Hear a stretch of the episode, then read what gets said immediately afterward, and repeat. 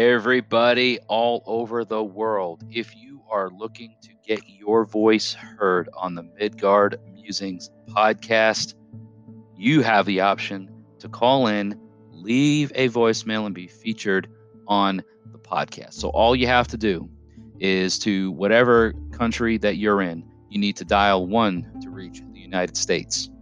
Area code 615 671 9832 is the hotline number. Just call in, leave your voicemail there, and I will review it. And I would love to feature your message here on a future Midgard Musings podcast episode. Really excited to feature this opportunity on this platform. So, again, that number is 615 671 9832. It is a local United States domestic number. So, if you are outside of the country and you need to reach the U.S., dial 1 uh, for the U.S. 615 671 9832. Go ahead and call into the podcast. Leave your message there. I am looking forward to hearing from you. Thank you so very much for supporting what I do here on the Random Heathen Ramblings podcast on Midgard Musings.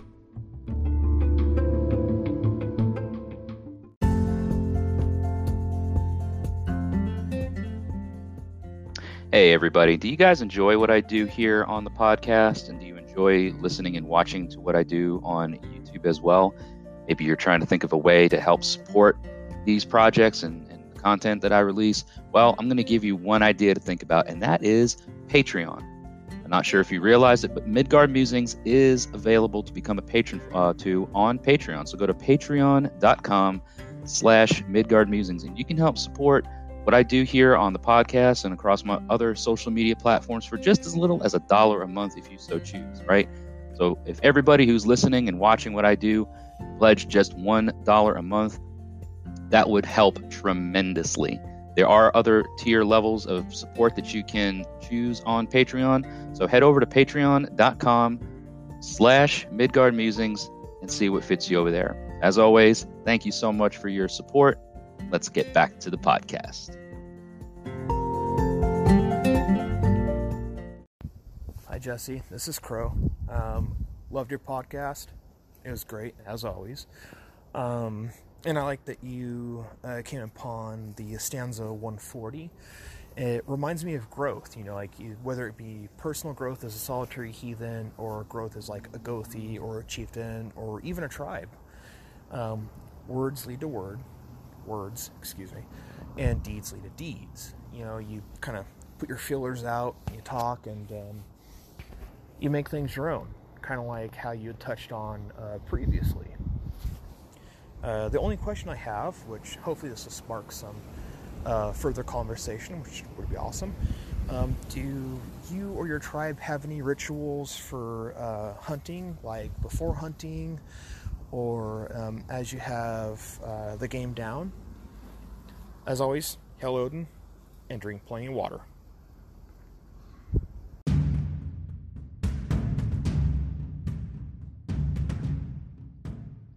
All right, folks, hail and welcome back to another episode of Random Heathen Ramblings on the Midgard Musings podcast. I'm so excited to be here. Really looking forward to uh, today's episode. Thank you so much, uh, Gothi Crow from, I believe it was the Deathlanders tribe out in Idaho, checking in again with that awesome voice message that he sent in to the platform that you just heard. You guys are wondering how to do it you too can send in a voice message to the Midgard Musings podcast uh, and be featured on Random Heathen Ramblings by going to anchor.fm slash Midgard Musings in any web browser on any device. You'll see a number of options, one of which is to send a voice message. And if you do so, you will be given the opportunity to record a one minute long uh, message. And you can send it to me, I will get it and can feature you on the podcast as well. Uh, if you wanted to say something just a little bit more and you want to have uh, you know some more dialogue or you want to share something and you need a little bit more than just a minute, you know some of you out there are quite the wordy ones. you can call the Midgard Musings hotline and that number is 615-671-9832. As you also heard before, don't forget to uh, remember that standard rates apply wherever you're dialing from around the world. So, anyways, my name's Jesse. If you are the first time listener, which I'm sure I get a lot of repeat listeners, but then you get those ones that I'm looking at on our uh, handy dandy analytics platform, and I see, you know, all kinds of new, you know, playtime and, and, and listenership and, and growing all over the world. Still uh, holding strong with, you know, 86% of our listenership is in the U.S., but we got some awesome supporters in the United Kingdom, Canada, Australia, uh, and even in like Scandinavia, we got listeners in Sweden, the Netherlands, um, and then across the border, you know, Finland over there, Germany, Mexico, Switzerland, Austria, France, Faroe Islands, so many different places all over the world. Thank you all so much uh, for listening. And even if you want to just send a quick message and tell me where you're listening from and what you think of this podcast, um, you can do so, like I said, anchor.fm slash Midgard Musings. Or if you have a mobile device and you want to download the Anchor app, just download it from your app store, whatever platform you're on. Search for my podcast. It's called Midgard Musings. You can send a voice message to me that away as well. Um, but yeah, like I said, you know, here we are, um, continuing on with our random heathen ramblings. Wanted to touch on the question that uh, Crow over there from the Deathlanders uh, when he sent his uh, feedback in. So thank you, Crow, for that. I really appreciate the interaction. Really appreciate you asking questions that can spark more dialogue.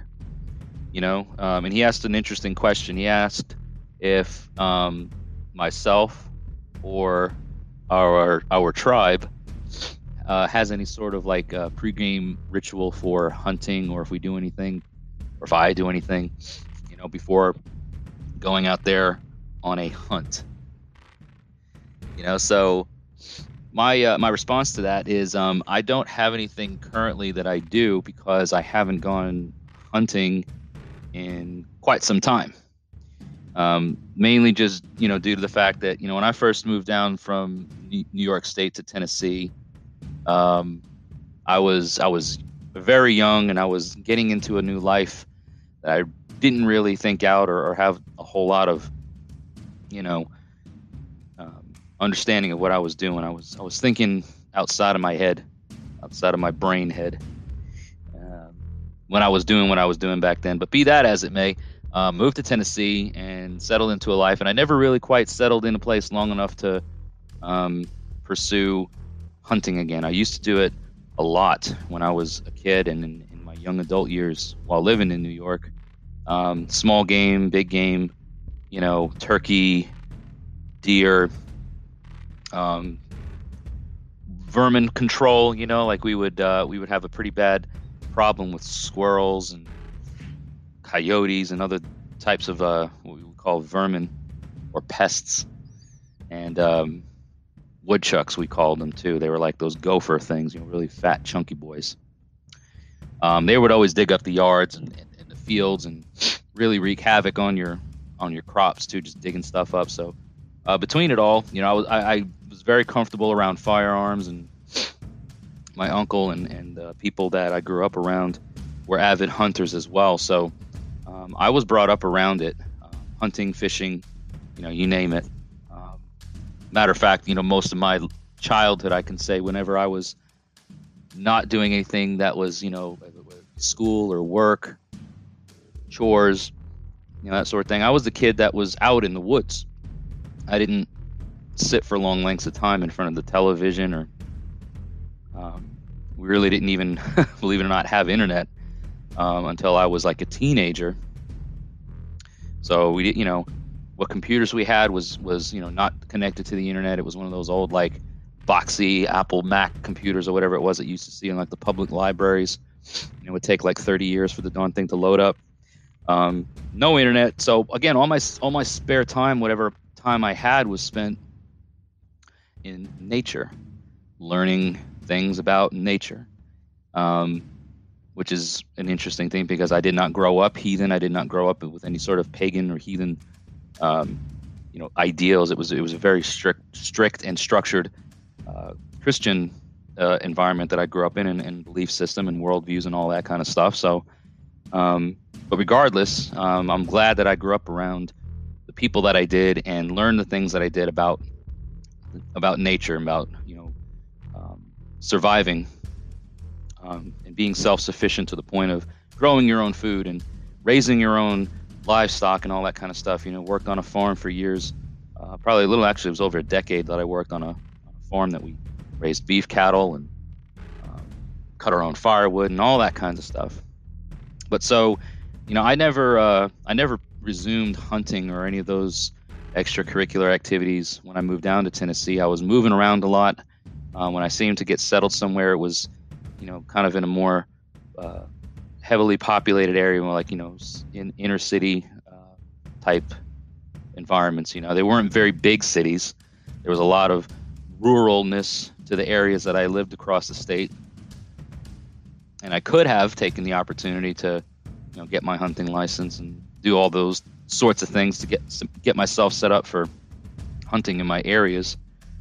Uh, but I just never did.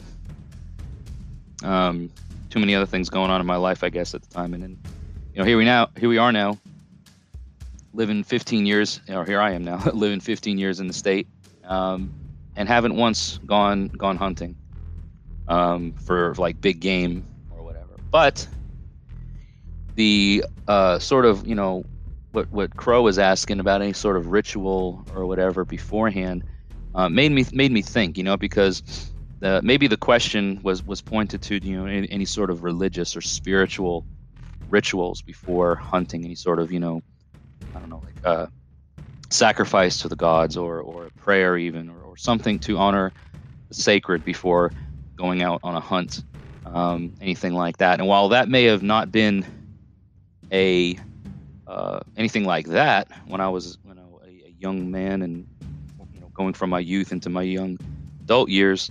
Um, there was definitely uh, ritual elements to my preparation um, of going hunting, and some of that may have been offering a prayer to my deity at the time, um, praying for a successful hunt because the the the hunt was um, and always has been for me.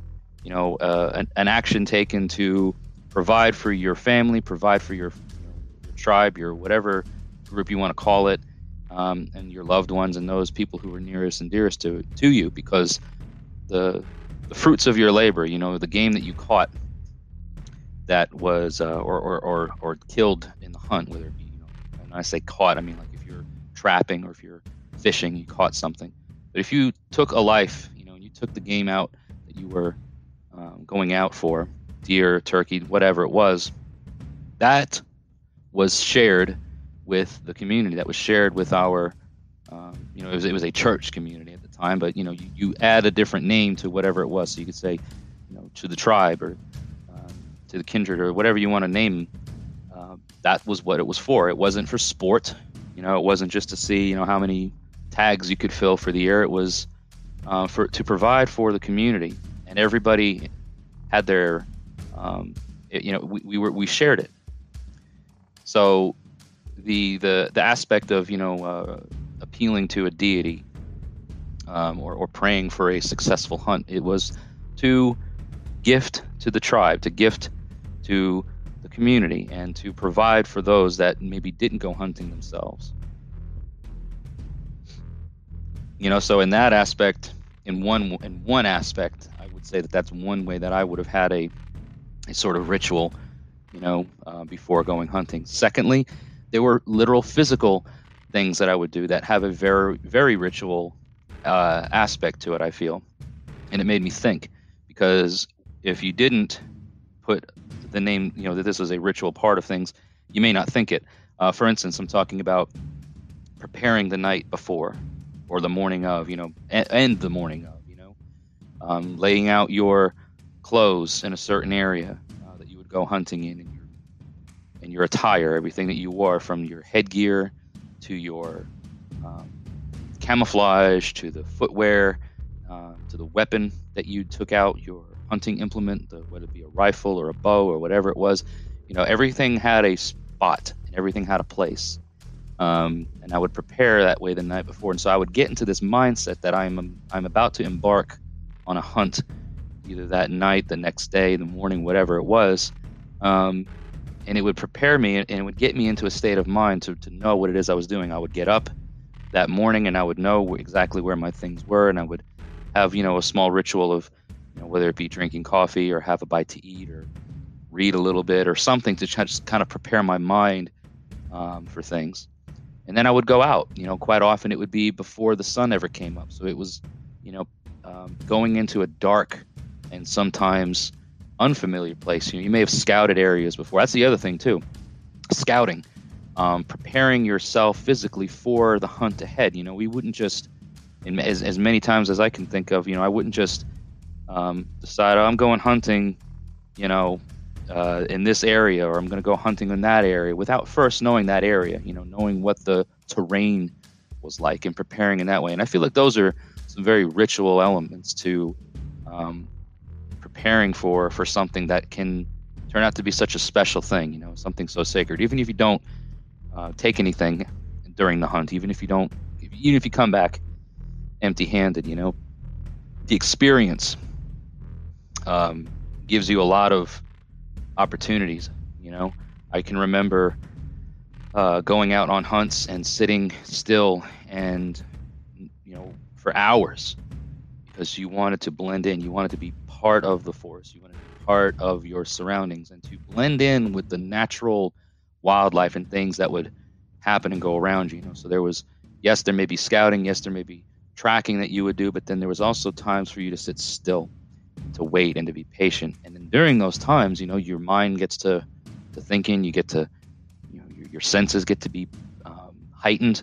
You know, the things that you see, the things that you hear. You know, you look and, and you scan your landscape and you see things in a way that you maybe hadn't seen before. You know, the woods look a lot different at 5 a.m. when the sun comes up than it does at high noon or even at 6 o'clock in the evening when the sun is setting or whatever. You know, those those areas, those terrains, you know, shadows cast different images and uh, sounds and, and uh, the atmosphere. You know, things feel different, things look different um, in a lot of those you know ways and, and uh, so i feel like there's a lot of ritual elements to reaching the the hunt and, and before you start your hunt up to and including the hunt you know never mind the fact that you know when you see that animal coming that you are hunting for you know when, when you receive the opportunity to um, you know raise up your your firearm and, and place the crosshairs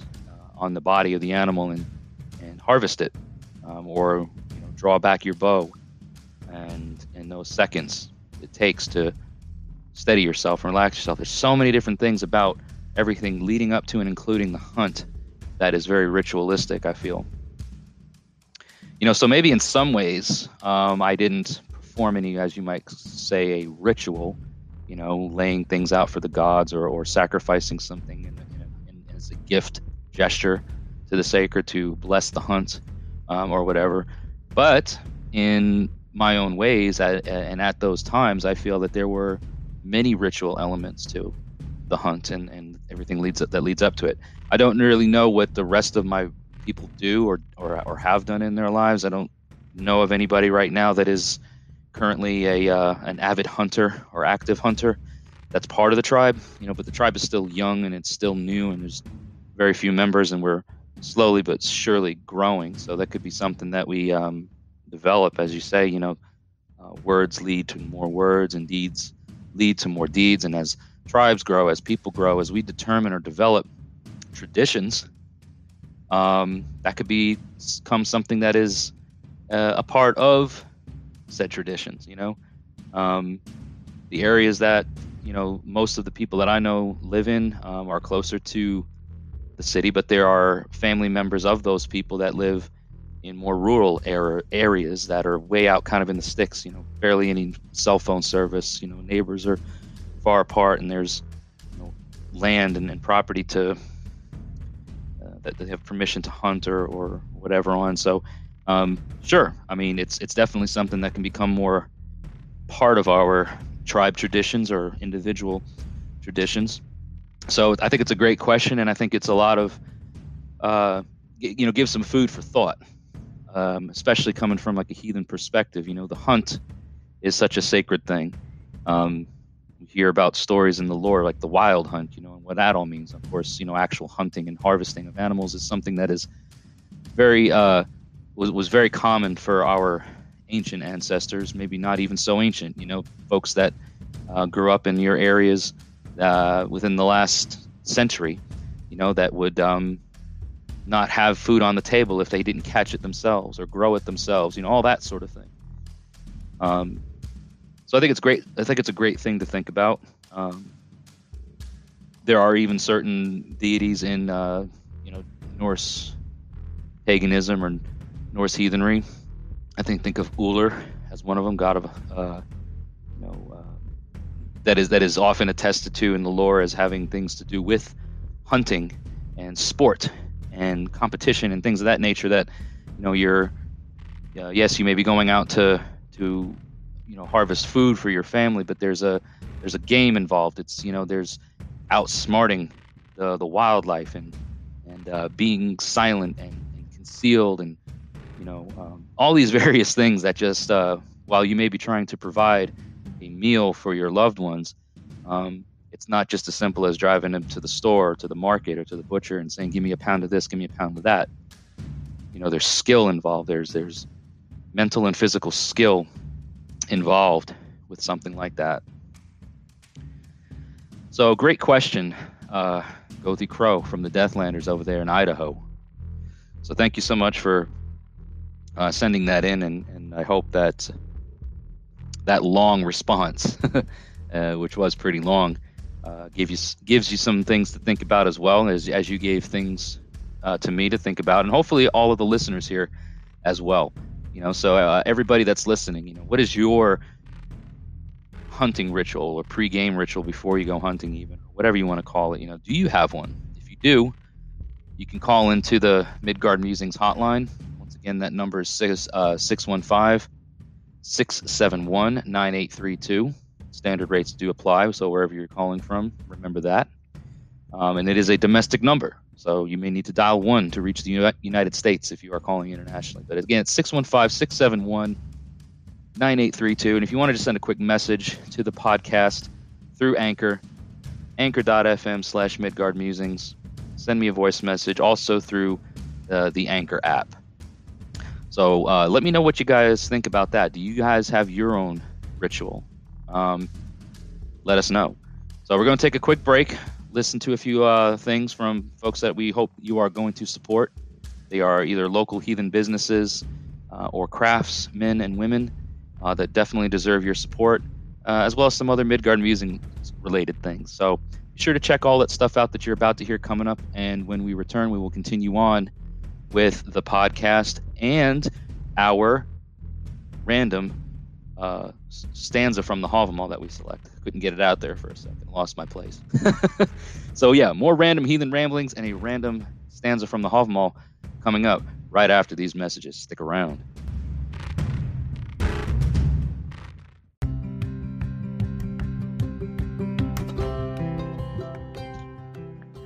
Hey everyone, thanks for listening to the podcast thus far. I just wanted to draw your attention to a really cool website that uh, I've come across and uh, follow on Facebook and really cool stuff for your altar needs. Anything that you need to decorate your altar with, specifically uh, wood carvings of uh, gods and goddesses. Um, and I'm talking about Odin's Beard Woodworking. Okay. If you go to www.odinsbeardwoodworking.com, check out all the really cool altar pieces that they have. Not only do they have larger altar pieces that you can keep on your altar at home, but uh, they also offer really convenient, cool pocket altars, things that you can take with you as and when you travel. All right. Uh, you can find them on Facebook, Odin's Beard Woodworking, uh, and go to wood, odinsbeardwoodworking.com. Uh, really great stuff. They're doing wonderful things, um, serving the uh, heathen community, providing really awesome work. I myself have a Thor uh, altar piece. It's a Thor pocket altar, um, and he sits on my altar at all times. But he also goes with me when and as I travel uh, great distances. So definitely check them out. um, on Facebook, Odin's Beard Woodworking, and go to their website, www.odinsbeardwoodworking.com, and get you something to help accentuate your altar today. Thanks, guys.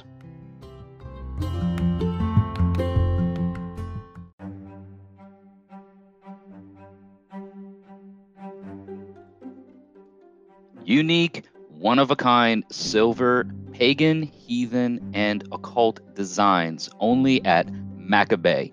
There are various Mjolnirs listed on two different Etsy shops. I'll be providing those links for you here in just a moment. And they also do custom work. And like I said, they have various pagan, occult, and other heathen inspired religious jewelry designs. Um, and specific custom work uh, requests are welcome. You can follow Makabet on Instagram, which is at Makabet Designs. That's M A K A B E T Designs, or on Facebook at Makabet. Now, to find them on Etsy, you'll go to etsy.com slash shop slash Makabet Designs. That's M A K A B E T Designs uh, for all the socially acceptable designs. And then for more of the fun, occult, and adult type designs, you can go to etsy.com slash shop slash macabre hammer. That's M A C A B R E hammer. Check them out today and let us know what you think.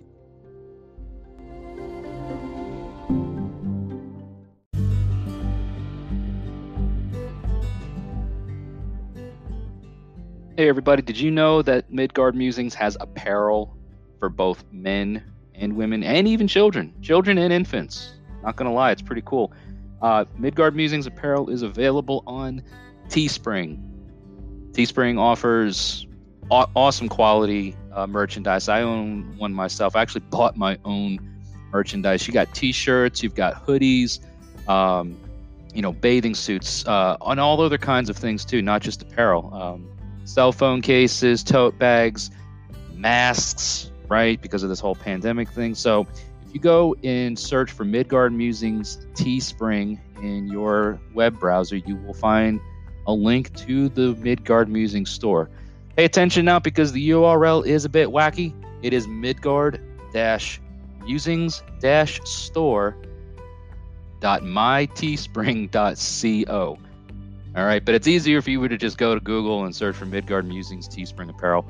Um, take a look and see what you got. Like I said, we've got sweatshirts, t-shirts, tank tops, hoodies, phone cases, tote bags, onesies for infants, coffee mugs, um, all kinds of neat stuff. So head on over to Teespring, find your Midgard Musings apparel over there. It does help support the channel monetarily. So take a look and see if there's anything over there that you like. We've got all kinds of sizes and colors for men, women, children, and even infants.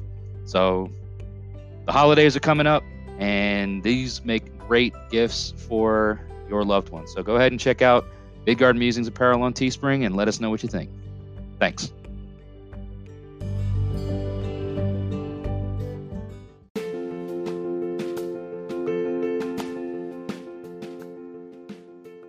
Hey, folks. Thanks for listening to the podcast. I've got something really neat I want to share with you guys.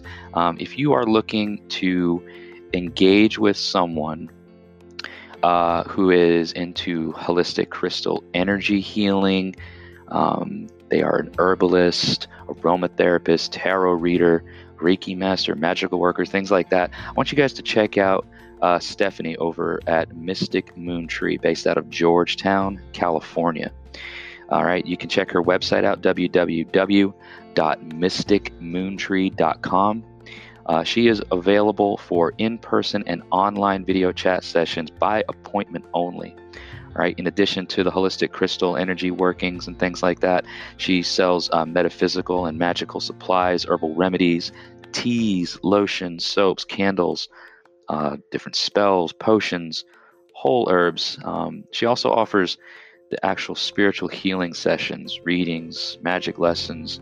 Um, if you are in her area and she can uh, work it out to come to you, she'll do home cleansing and protection, amongst other things. All of her information is on the website. Check out mysticmoontree.com.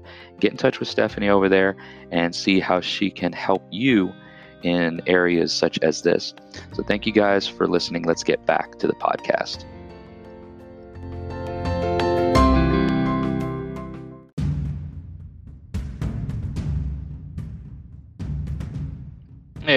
Everybody, welcome back. Thanks for sticking around with me after that brief uh, break. Hope you guys enjoyed what you've heard during the break and that you're checking out everything along the way. Some really good stuff out there from local heathen artisans, craftsmen, and women uh, just doing their thing, trying to give back to their respective communities and uh, maybe make a buck or two, you know, earn a living, provide for their hearths and homes. So definitely, please be sure to check out everything that you've heard thus far and see if it's uh, something that you find interesting. So, uh, continuing on, I wanted to kind of give you a recap of um, things over the last week or so since you've, you know, last heard from me. The, last podcast that went up was, um, see, it was on uh, the 27th, just a few days before the tribe that I am uh, part of celebrated our Jolevetsu, or the Yule Feast, modeled and fashioned a bit after the more historical heathen view of Yuletide celebrations. So while we did not celebrate Yule for three nights, uh, nor did we have our Yule feast on the first night of Yule, instead we rather uh, held our Yule feast on the third night. We made some, you know, modifications to that because, um, let's face it, right? Not everybody can afford to take you know three days straight off from work and schedules are being what they are and lifestyles and such.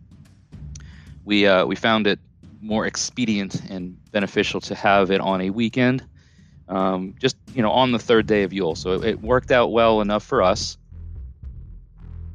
And uh, boy oh boy was it a great was it a great time. Um, uh, my wife and i hosted it at our house um, had a small group of those of our tribe and the nearest and dearest uh, to us, you know, those that we would classify or say as part of our inner circle, our Innangard. Um, we held our ritual here at the property. Um, that was but it, that was kind of fun because um, it was it was windy. There was um, some challenges getting our, our fire started for the ritual and and stuff, and there was just a whole bunch of uh, you know, seemingly like roadblocks that would pop up um, for us to start our ritual. But it, it did it did go over well. Uh, we had a wonderful wonderful time.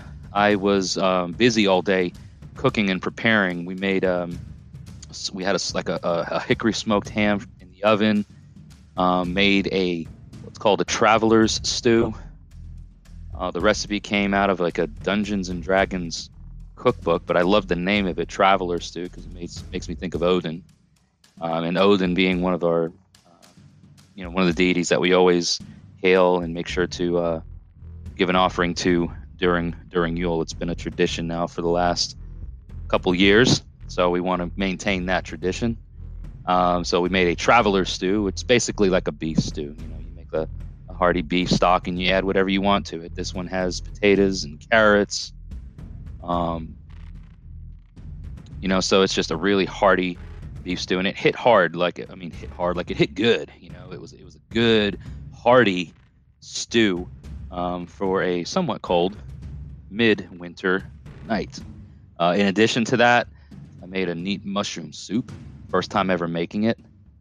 Um, and it was very simple. It was, you know, I, I, used basically some of the stock from the traveler's stew for for additional flavor, but you know had some, um, of course, mushrooms. There was celery, carrots, I think potatoes as well, um, and uh, other seasonings. And added some non-traditional seasonings because the recipe that I was pulling it from was very very bland. It was like four or five ingredients. I'm like, I got to doctor this up a little bit. You know, I got to give it some sort of oomph. You know, some psa, some whatever that is. I don't know, but some some gusto. You know what I mean? So throw in some rosemary and garlic and shallots and things like that to give it some nice flavors to cook in and just slowly, slowly cook that in the afternoon. So we got a mushroom soup, a traveler stew. We had our ham, um, had some uh, roasted potatoes, oven roasted red potatoes, which were just delicious. Um, uh, I made a Nordic nut loaf or a Stone Age nut loaf. It's pretty cool. You can Google it if you go there to the old Google machine and just Nordic nut bread or Viking nut bread. Even you can you can do that and you'll find a bunch of different recipes. But essentially, it's a variety of nuts and seeds. I think the recipe that I used is has almonds, pecans, pecans. Depending on where you're from, it's either pecan or pecan or pecan. I think I'm in the south, so I got to say pecan. Walnuts, flax seeds, sunflower seeds. Uh, I think the recipe also called for pumpkin seeds, but I couldn't find any that were, you know, shelled and not, you know, flavored in any sort of way. Uh, so they're all like raw nuts, you know, raw nuts and seeds. Um, and then to make the loaf stick together, the binding agent is just oil, olive oil. I used olive oil and eggs. So there's no flour, no starches or whatever included in this, and you bake it in the oven for like an hour. Um, and of course, some of the oil or whatever will separate and rise to the top. You have to kind of uh, remove some of that or whatever. But then it, it comes right apart. You let it sit, you know, for like 20, 30 minutes, whatever. Um, and it falls right out of the of the lo- of the loaf pan. So yeah, you put it all in the loaf pan, pack it down nice and tight, and you've got a dense, nutrient-rich nut slash seed bread loaf, whatever you want to call it. Uh, of course, we also had some other things as well. Um, one of our tribe members brought a apple crisp, which was delicious. He actually made it from scratch and, and used millet seeds uh, instead of like a, a, a, crumble crust or whatever. It was really, really good. Um, one of our uh, near near and dear friends brought a cinnamon bun cheesecake or a cinnamon cheesecake or something like that. It was really awesome. And then of course there was mead. You know, there was mead, was scotch, there was wine, there was all kinds of delicious drinks. We drank ourselves silly, played games. We played this thing called That's What She Said. Kind of like uh, if you've ever watched that TV show The Office, which I'm a huge fan of, by the way. Uh, Michael Scott, you know, that's what she said. Uh, but the game itself is like basically like a, an even, uh, well, I wouldn't say more raunchy version, but it's like a, you know, it's it's it's like Cards Against Humanity. It's like a version of Cards Against Humanity, um, but with the focus of you know more like uh, you know sexual innuendos and related things like that of an adult theme. So it's it was really a fun and good time. Um, and also, we had like a meat, meat, meat, and cheese uh, tray with like prosciutto and, and, and salami, and beef sausages, and all kinds of great thing. So it was awesome. You know, the feast part of was a lot of work that I put into it all, but it was a it was it was well worth it. Everybody seemed to really enjoy it. Um, so you know, we we did our ham for a reason. We made ham because um, one of the big things for us for Yule is to um, venerate and honor Freyr. So we wanted to have, um, you know, we talked about menu items and, and, I shared some ideas and everybody liked it um, to make things that were um, that that you know were like a nod to Freyr and that seemed you know really was a, an honor to him. So of course ham, you know, a little bit of Gullinbursti um, to, to to to bless the, the feast with. You know, it was tradition, at least at one point, to swear oaths over a boar. You know, so while we could not perhaps harvest or consume wild boar, we got the next best thing, and it was a hickory smoked ham. Uh, the nut and seed bread was also uh, in, in, in respect or honor to Freyr because of the fertility aspects of Freyr. You know, nuts and seeds are where um, the the life of the tree and the thing that, that grows from is from the nut or the seed portion quite often. So it was a uh, symbol to consume and, and, eat things that are very uh, fertility and uh, um, you know things for good crops, that sort of thing. We wanted to make sure that that was part of the part of the feast as well, and um, and so there was a lot of thought and, and, and whatnot to go into this whole thing. Another great thing that happened uh, this year that hadn't happened before was um, our Gothi, uh, who's been on this podcast before, Dingo. Uh, you go back to my podcast catalog and just look for the one that was rambling with a dingo. That's that that dingo right there. He's my Gothi. He's my brother. He's um, just an awesome, awesome person. His daughter his young daughter uh, came, and she was part of the ritual, and she was part of you know the whole thing, which was a first. And that's you know that's that's what really really just touches our hearts is when we have our children and, and the children of the tribe, you know, become part of things. And she was right there, you know, in the fire, and it was so cute because we got, you know, my wife was outside of the ritual area, which was just in our yard for the for the sake of logistics. We couldn't really do it anywhere else. But she was taking, you know, some pictures of, of what we were doing outside of our ritual space. And uh, Dingo's daughter, it was so cute because she was standing there and she has this this handmade wand that her dad made, that Dingo made for her. Uh, I believe it's made out of cedar. It's a little branch, you know, and it's sanded and it's smooth and it's got like a leather lanyard in it. It's, it's, her, it's her wand, and she brought it. And she was standing there by the fire, and we were reading our ritual, and we were d- going through our motions. And uh, the picture that my wife caught was of of her standing there with holding holding her wand high in the air and looking up to the sky and stuff. And it was just so awesome to see her um, being involved in the ritual. You know, she knew what she was doing. You could tell. You could look at her face from the pictures. You could see her face, her expression, and she was doing her thing, man. Like she was doing her thing, and she knew exactly what she was doing, whatever it was. You know, I can't necessarily say for sure what it was that she was doing, but but the gods, you know, she knew what she was doing, and I'm sure that because of that sincerity and because of that genuine focus on intent um, that the gods noticed as well. Um, so we did that. We had our feast. We we had um, we exchanged gifts or we gave gifts. You know, um, uh, as as host and hostess, my wife and I we we uh, each got gifts for for all of our attendees uh, and our guests. Um, two of the guests are uh, gave gifts to my wife and I. I got a bottle of mead and she got something cool for. Um, she's a big like Nightmare Before Christmas fanatic and she loves that, so she got something cool Nightmare Before Christmas themed. And then after that, all that was done, we uh, cleaned up a little bit to prepare for our Sumbel ritual, which is, as some of you may know, I've done some podcast episodes about what Sumbel is, but it's you know toasts, boasts, and oaths. We uh, had a really long round of toasts and a pretty long round of boasts. Um, no oaths this year, uh, which is okay. I never pressure anybody into feeling like they have to oath anything uh, because of the severity and because of the solemnity of an oath. Um, it's a joyous thing. It's a wonderful thing. It ha- carries a lot of weight and a lot of power.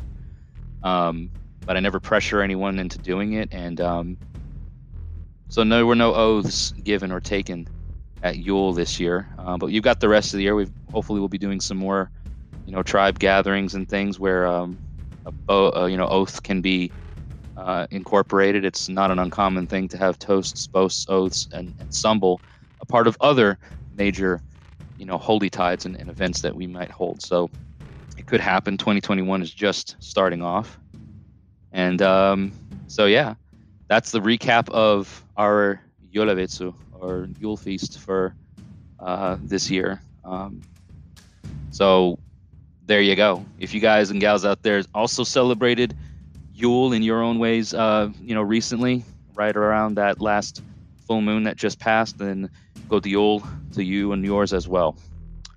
So let's get into wrapping up this episode with our random stanza from the Havamal.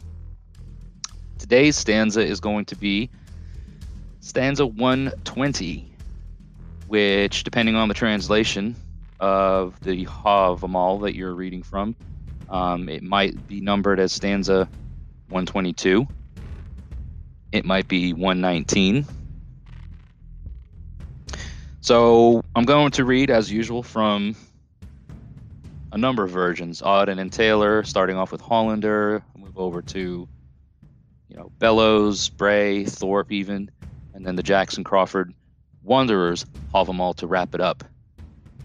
You know, so starting off with uh, in the Hollander translation. Now, this is one of those stanzas that you know, the first like five, six lines or whatever it is, is the counsel to Lodfafnir. You know, uh, heed my words, heed them well, learn it. It will lend you, you know, it will bode you well if you listen. It will serve you well if you follow. Thus, thus, and thus not. So I'm, I'm going to kind of just skip past those parts because each translation reads basically the same way with just a few variations. You know, instead of like hear thou, it might be hear me or counsel thee or read thee or whatever. So the uh, Hollander translation after that, you know, um, admonition to whoever this Lodfafnir uh, character is, Odin is speaking in, in these stanzas. Uh, so in the Hollander translation after that intro, it reads as a good man seek thou to gain as thy friend, and learn to make thyself loved. All right, uh, the uh, I forget his first name, but Terry, the the Terry translation. Um, rejoice and talk with a man you respect and learn healing spells all your life. Auden and Taylor is with a good man it is good to talk. Make him your fast friend. But waste no words on a witless oaf, nor sit with a senseless ape. Um, and then the other, see, we got uh, Thorpe and Bellows. So the Thorpe is uh, a good man attracted thee in pleasant converse and salutary speech. Learn while thou livest. That was the Benjamin Thorpe translation. Um, the Bellows translation reads, A good man find to hold in friendship and give heed to his healing charms. Uh, the Oliver Bray translation might as well just run with that one as well. In sweet converse, call the righteous to thy side, learn a healing song while thou livest. And then the uh, Jackson Crawford translation is uh, Get a good man to join you in joyful talk and learning, and learn a healing spell while you live. You know, so um, I like this one, and I think it's a good one to be um, to, come across. Uh, it fits well for the times that uh, come after Yule for for me specifically, and maybe others as well. Um, in case you've been, you know, spending time with your loved ones, uh, you know, celebrating as as as you may. Um, but I think it's great because you know some people nowadays, especially with you know social media.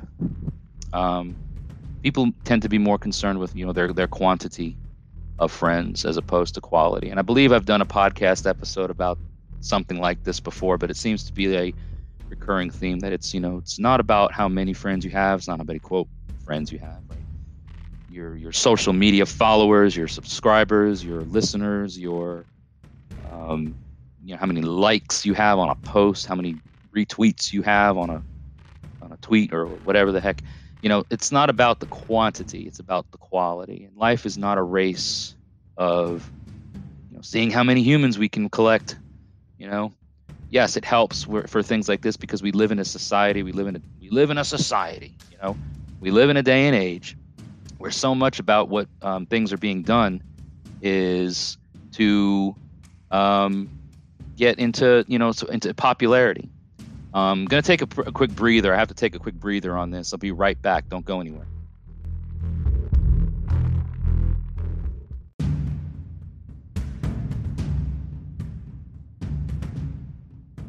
All right, folks. Sorry about that brief interruption. I was receiving an inbound call from the wife. So you know how that goes. Whenever she calls, it's uh, you never know what's going to happen, and I always want to make sure that I'm taking time for my lovely wife. So getting back to the to the stanza, you know, that we just listened to or that I just read. Um, quality over quantity.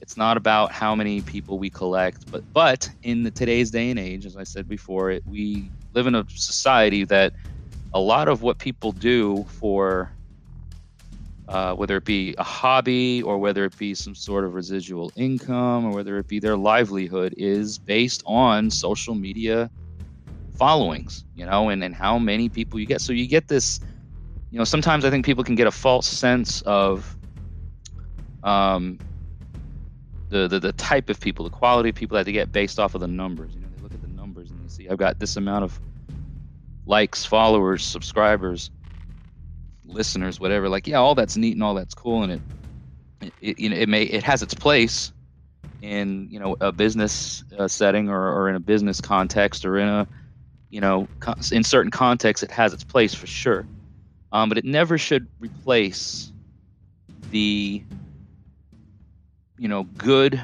friends, the good human contacts that we can have by actual interactions. It's not It's it's it shouldn't be the gauge that we measure our quality against. You know what I mean? Um, people who truly care and will be there for you, like the reason why I feel like the stanza hits so well for, for, for me specifically around this time is because Yule, right? Like, I just got done talking about, small event for us, you know, very small event, nearest and dearest. And that's how I like it. And that's how we like it. That's the way we operate right now. We don't want a big, huge thing going on. And it, it feels better when we've got, you know, you know, in small numbers and the quality is there. You know, if numbers increase and more people become a part of it, it's because they have proven themselves to be good types of people to tie our weird with and to share our lives with. Because those good types of people are and become good friends, they're hard to come by.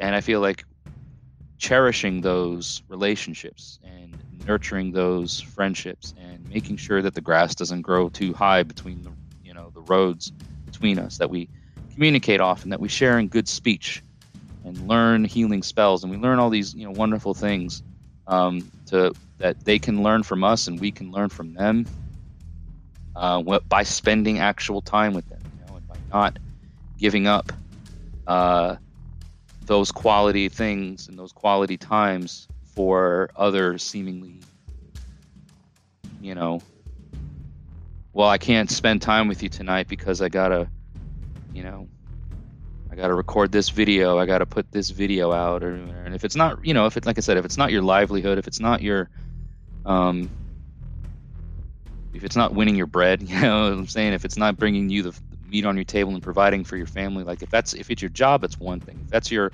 career, if that's the thing that provides, then it's one thing.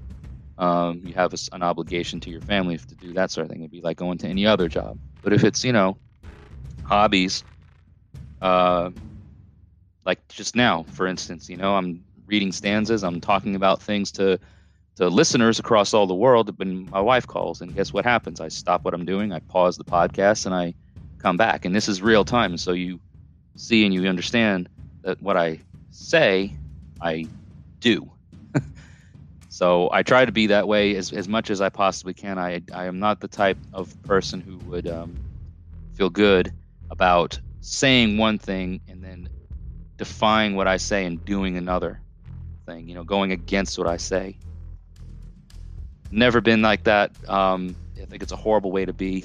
Um, leaders and, and, and, great people lead by example and they do things um, and then they don't have to tell people what to do. They don't have to say, go do this, go do that, because they do it themselves and people follow by example. People learn by example, I feel, as well.